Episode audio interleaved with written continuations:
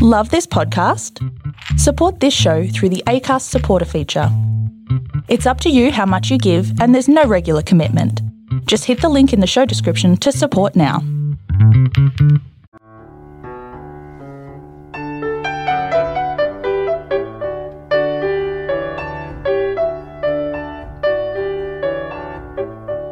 Her, a short story by Robert Fairhead.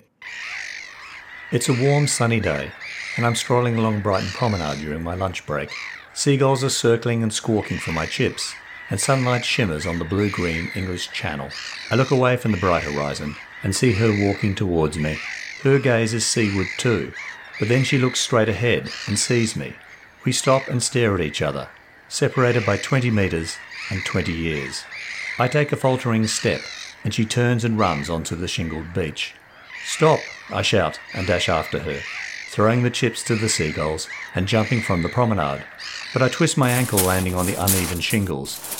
She's running to the sea, and I'm hobbling after her, wincing from the pain in my ankle. The crowd on the beach parts for her, as if forming an honour guard, and she reaches the shoreline well before me. She pauses to glance over her shoulder.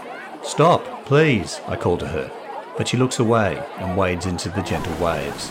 I pick up my pace, but the shifting shingles and my ankle hinder me, and the crowd is now milling and blocking my path. Excuse me, excuse me, I say, threading my way through the bodies on the beach.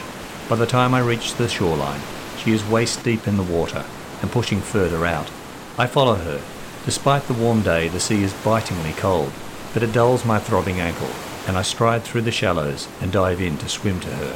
When I surface, my head hurts from the icy sea, and hers is bobbing on the water. She turns to face me. Why? I call out, but she doesn't answer and slides silently beneath the swell. I dive and breaststroke frantically to save her. The briny water stings my eyes. However, it is clear, and I can see her descending feet first towards the depths. I reach out to her, and our fingers touch. I grasp her hand and pull her to me.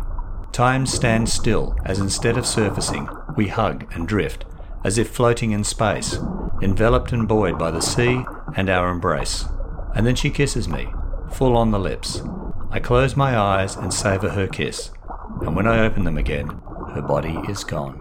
I wake with a start, my heart racing and face damp with sweat and tears. Darkness stretches before me.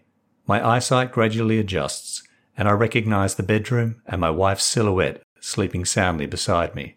I lay back and stare at the shadows on the ceiling, replaying my dream, and wish for a guilty moment she and her were one. Hi, I'm Robert Fairhead from Tall and True Short Reads and the Tall and True Writers website.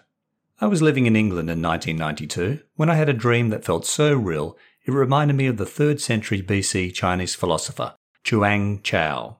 One night, Chao dreamed he was a butterfly fluttering hither and thither, enjoying itself to the full of its bent, unaware he was Chao. When Chao woke, he was himself again, but after that he observed, I do not know whether I was then a man dreaming I was a butterfly, or whether I am now a butterfly dreaming I am a man.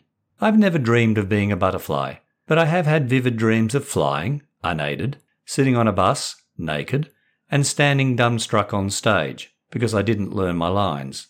And I've also dreamed of visits from departed family and friends, even a dear old dog.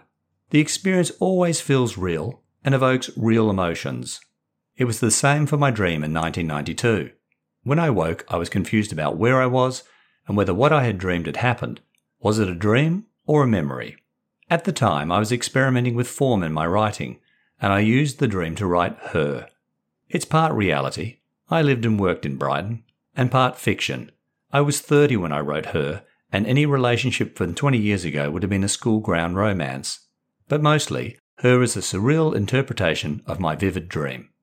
It's unlikely Chao was a butterfly who dreamed he was a philosopher, and I've never followed an old flame into the English Channel. I hope you enjoyed my short dream. The next episode of Tall and True Short Reads will be in your podcast feed shortly. In the meantime, check your feed to make sure you haven't missed any of the earlier episodes. Please subscribe to the podcast and rate and review it via your favourite listening app. And don't forget to tell your family and friends about Tall and True short reads and the Tall and True website.